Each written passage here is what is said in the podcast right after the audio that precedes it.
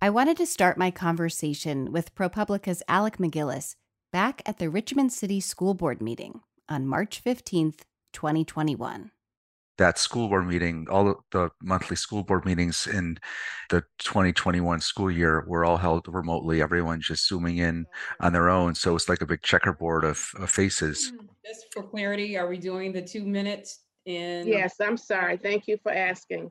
Is everyone in agreement with the two minutes as we have and no more than two hours?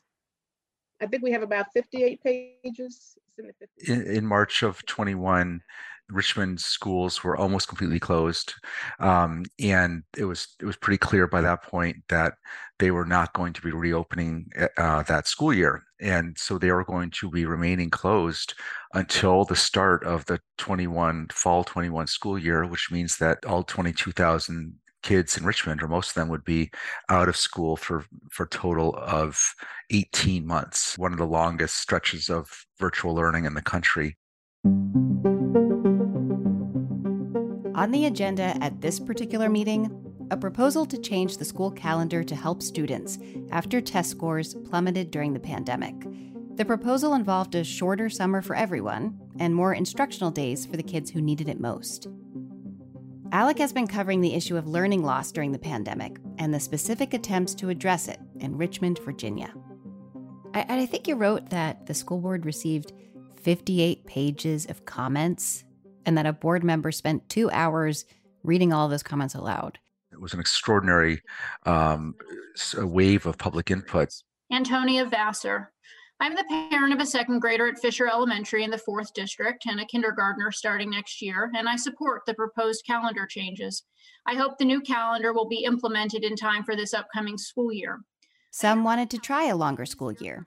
Others felt like the change would be yet another disruption to kids and teachers. Okay. Uh, no, I do not agree. I don't like the situation. I don't even know why you guys thought the kids were going to actually be cool with y'all making this decision for us. Virtual school. The proposal um, was essentially punted for a year. They they said we're not ready to do this now, but we will do it for the following school year. That still didn't actually happen in the end.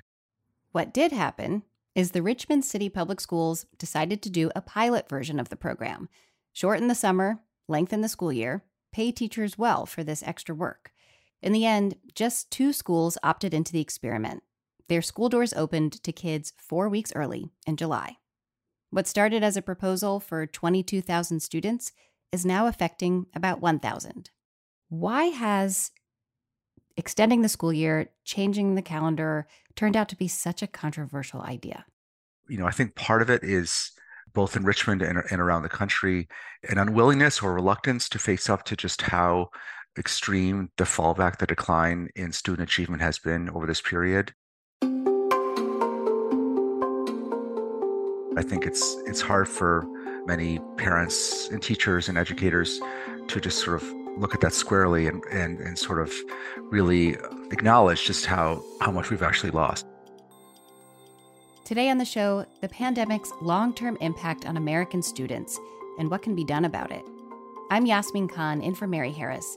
You're listening to What Next? Stick around.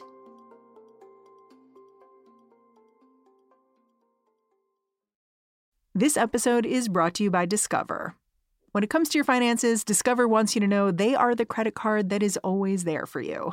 With 24 7 US based live customer service, everyone has the option to talk to a real person anytime, day or night. Yep, that means no more waiting for quote normal business hours just to get a hold of someone. We are talking real service from real people whenever you need it. Get the customer service you deserve with Discover. Limitations apply. See terms at discover.com/slash credit card. When we say learning loss, what exactly does that mean? What are we referring to? We're referring to results on on various tests that students take on a regular basis. Over these last couple years, we've just seen these extraordinary, unprecedented drops where, where you have, you know, fourth graders, eighth graders, various grade levels, um, seeing their math and reading scores um, decline dramatically from a few years ago. In Richmond, in some cases, they were looking at up to two years of of losses. So essentially, an eighth grader was back to like sixth grade level in in math, um, that sort of thing.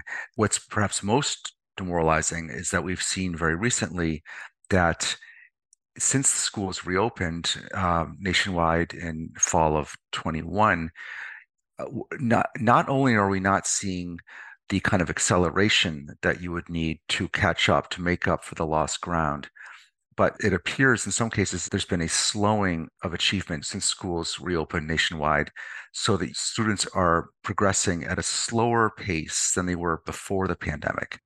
Which makes sense given what students have been through.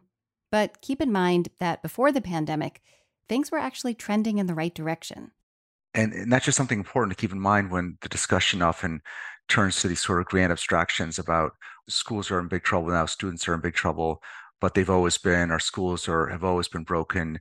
Pandemic now finally just revealed just how broken they are. There's been a lot of that kind of talk and, and in fact it is important to keep in mind that our our educators had in fact been making real strides and and so um, that's what makes these losses so especially heartbreaking to see that they're just a massive reversal massive lost ground that we had quite impressively managed to gain in the last uh, you know 20 30 years I want to ask the obvious question of why test scores have fallen. Um, uh, obviously, we had a pandemic and schools were closed, and kids were just doing virtual learning, if any learning. But I just, but there are, you know, also more nuanced reasons. The the obvious reason is is really the most important one. I mean, the, it was just it was just incredible. As anyone with which kids knows, watching them try to learn in that year, or in the case of some cities like Richmond, you know, a year and a half to learn online on the computer was so extraordinarily difficult. And, and many, many educators have spoken to that difficulty themselves and just how immensely challenging it was. There's all the material and content that was um, imperfectly delivered or not delivered at all. And then on top of it, you're also dealing with just extraordinary um, I guess what, what, many people, educators call, you know, social emotional challenges of uh, students now having come back into the classroom and really, you know, really struggling at a very at a more basic level, not just in terms of uh, the curriculum, but in terms of being in a, in a sort of frame of mind to to learn. I want to get back to your recent reporting. Um, for some in Richmond, the solution to this problem became more time, specifically in the form of the extended school year. This was first proposed in 2021. Again, tell me, what did that initial proposal look like? The initial proposal that this school district officials came up with in the spring of 21 uh, was to change the school calendar to keep 100 days, a 100 day calendar for most kids, but have a much shorter summer break and longer breaks during the year to try to reduce the, the summer slide that happens during summer long summer vacations. And then also have additional instruction for about a quarter of the district students who are deemed most in most need of extra time. So they would get up to 40 days of additional instruction with additional compensation for teachers who were who were working during those breaks for those students. Right. So in in 2021, the school board seemed to agree to implement an extended year at every school for 2022-23, and that didn't happen. That did not happen. What happened instead? What what happened to the support? It seemed to disappear. It it did disappear. It in the fall of 21, the superintendent came forward with with various detailed proposals for how to implement this extended year um, plan with additional instruction for some students. And all of a sudden, some school board members, including ones who had voted for the plan just the previous spring, said that they weren't so sure about it now. Um, the district was was planning to survey parents um, and staff about the various proposals, and they a- asked that they please add to the list uh, of options on the survey the status quo, just to not, in fact, uh, do that, do this. And the district superintendent was puzzled because he said, "I thought we had agreed to do this," but he reluctantly added the status quo to the menu of options. And lo and behold, it came back with the most support. The status quo. The status quo, not doing anything. What were you hearing from parents that you've interviewed? Who was skeptical of the plan? Who was mostly on board? What were they saying? Well, for starters, there were some interesting demographic variations in the parent responses. Not doing anything, the status quo had the strongest support across the board among parents, but there, but it was especially strongly supported, especially popular among the district's white parents. Um, Richmond has a majority black district. There's been a lot of white flight in the Richmond schools over the years, and lots of lots of white families go to private schools. But the white families that are still in the in the Richmond schools were especially supportive of of not changing the calendar. And for some of them, it was as simple as as not wanting to you know change uh, summer vacation.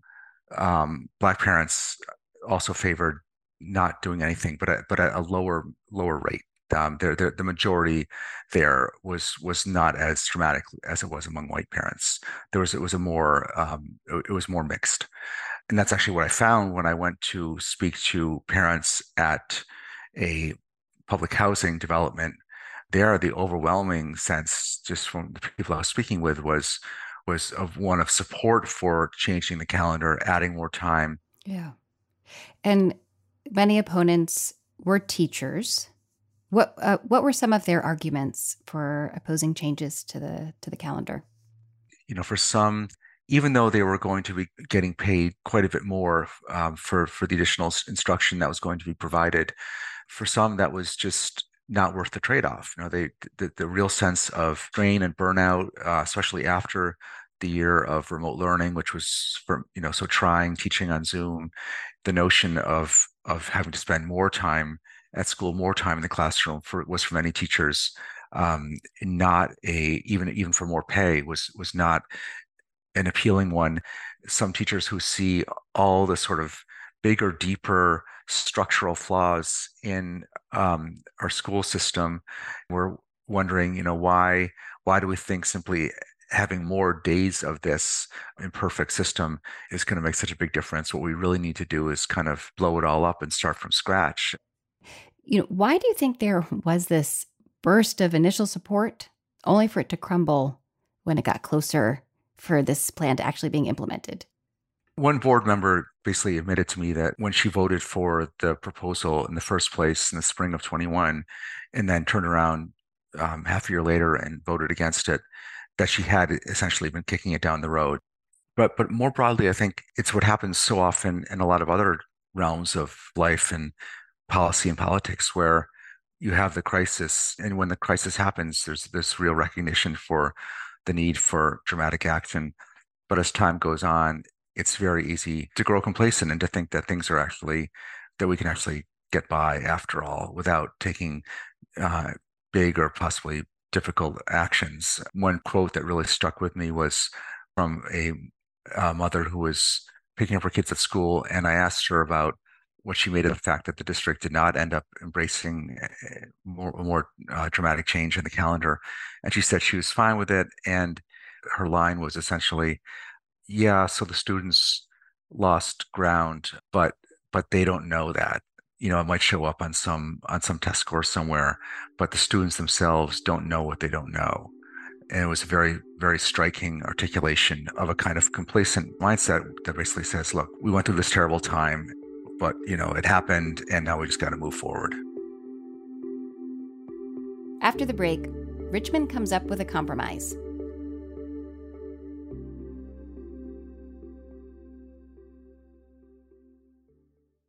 this episode is brought to you by progressive insurance hey listeners whether you love true crime or comedies celebrity interviews news or even motivational speakers you call the shots on what's in your podcast queue right and guess what now you can call the shots on your auto insurance too. Enter the Name Your Price tool from Progressive. The Name Your Price tool puts you in charge of your auto insurance by working just the way it sounds. You tell Progressive how much you want to pay for car insurance. Then they'll show you a variety of coverages that fit within your budget. giving you options. Now, that's something you'll want to press play on. It's easy to start a quote, and you'll be able to choose the best option for you fast. It's just one of the many ways you can save with Progressive Insurance.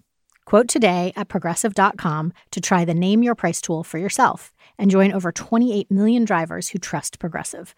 Progressive Casualty Insurance Company and Affiliates. Price and coverage match limited by state law.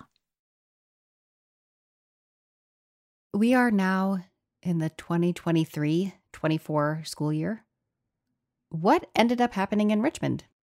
So, after Richmond did not go forward with the district wide reform of changing the calendar and adding time for some students, the superintendent made another try um, the following year, and he proposed a pilot program where only a small number of schools would try to add 20 days to the calendar. He was he called it the 200 day pilot. So in, instead of the usual 180 days of school, a few schools would be chosen to start early, to start school in late July, um, adding 20 days to the calendar. And teachers at these schools would get a lot more compensation for for basically giving up a month of their summer vacation. They would get an additional month of salary plus $10,000 incentive on top of that additional month of salary, plus a chance at additional $5,000 if their school met certain metrics. And uh, schools were invited to apply for this pilot. And in the end, um, only two schools were selected for this pilot. And so on July 24th, these two schools opened up. It was pretty remarkable to to see. Just you know, while everyone else in, in town was still deep in the midst of their summer vacation, these two schools were were back in class. So for the two schools participating, how have the first few weeks of the school year been? So the big question, of course, was if kids would even show up, right? There were a lot of skeptics who, one of the arguments against this proposal was that it wasn't even going to work. That how are you going to get um, families, uh, kids to completely change their summer routine and suddenly start going back to school in in late July, in the middle of the summer, and um, and in that first week, the school that is very heavily Latino, they had incredibly strong turnout right from the get go. They were around 95% attendance for that first week. The other school, Fairfield Court Elementary, which is very heavily African American, they were around 80% for the first week. I'm wondering how Richmond will determine if this pilot is having a positive impact. And and at what point do they look to make that determination? Um, because this is such a brand new experiment, at only two schools.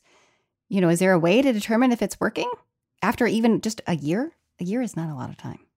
It's not, but they're going to do their best to try to assess it. There's, of course, going to be just very close close looks at the various standardized assessments that Richmond uses over the course of the school year, and they're just going to see how students at these two schools are, how their progress is comparing with their progress before the pilot and with students at the other schools in town. But something you know i think also as simple as as the attendance will also be taken into account. The fact that they were in fact able to even to get kids to come to school. They'll do surveys presumably of of students and staff to see how people felt that, that it went. And then the question will become if if it shows if it's shown to have um, an impact how how much to broaden it. And um, I think that my sense is that the superintendent is not planning to to try to do anything district wide immediately because that was just met with such um, such resistance. My sense is that it's going to be much more a matter of gradual expansion.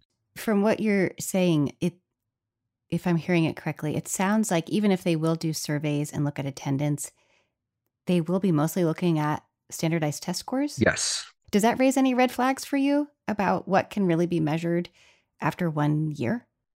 No, I think that there's a, I think most education researchers would say that there's, that you absolutely can hope to see some, some impact from an additional, I mean, think about it, this is additional, it's additional 20 days. That's, you know, right there, it's more than 10% of the school year um, added on. It's not crazy to think that you might be able to see um, an, an impact at the end of that first year. Huh. I, I'm asking because it, it, I mean, it makes sense to focus on adding time because we lost time. Um, and it makes sense to look at academic achievement, um, you know, or it just it makes sense to look at those skills, reading and math skills. But is there an equal effort to really address the underlying barriers to learning? Because there was a lot that was lost. Like when we talk about learning loss, there's a lot in there. And I guess I'm asking about eh, if it makes sense to look at test scores after the first year, because it seems like you would need a lot of time to help kids work through trauma, to help kids be in a school environment again. They lost studenthood, you know, being in a class, working out differences with others.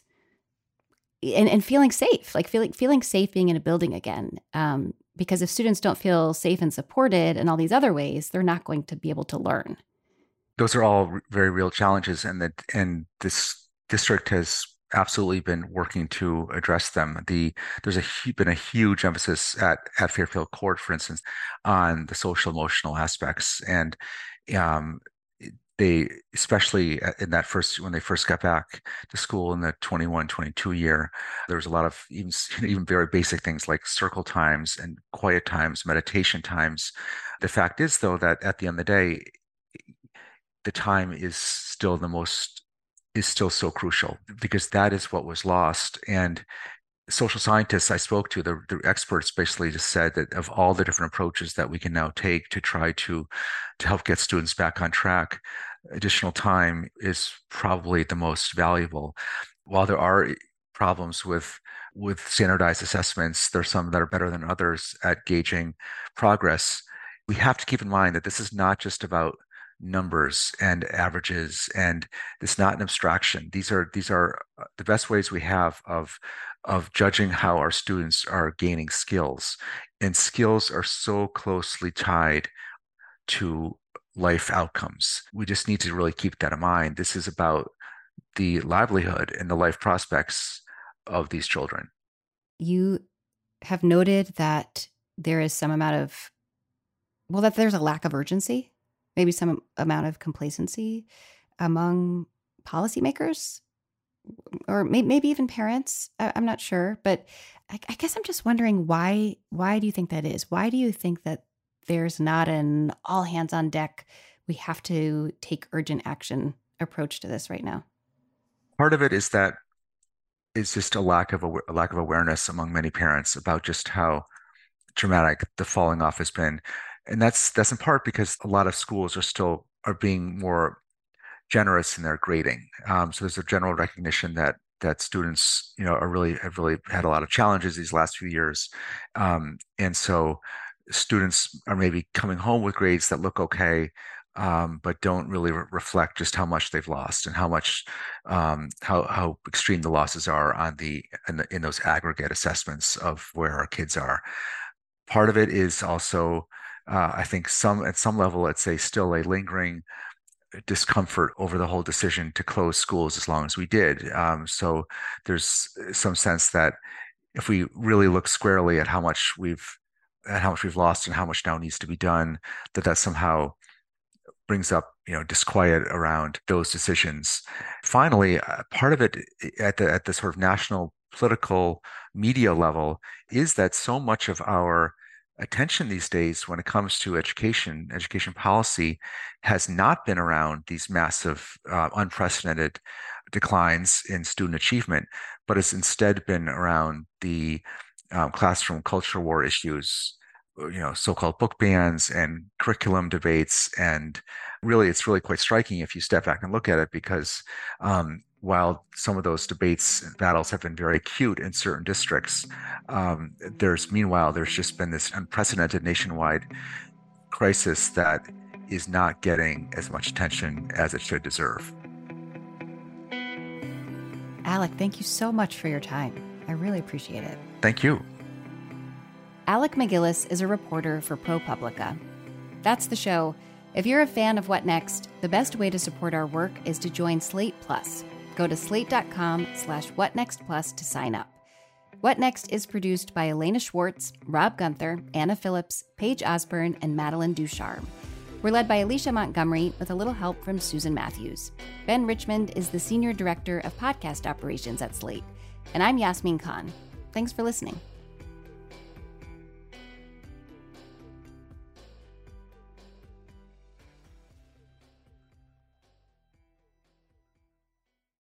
This is the story of the one. As head of maintenance at a concert hall, he knows the show must always go on. That's why he works behind the scenes, ensuring every light is working, the HVAC is humming, and his facility shines. With Grainger's supplies and solutions for every challenge he faces, plus 24 7 customer support, his venue never misses a beat. Call quickgranger.com or just stop by. Grainger, for the ones who get it done.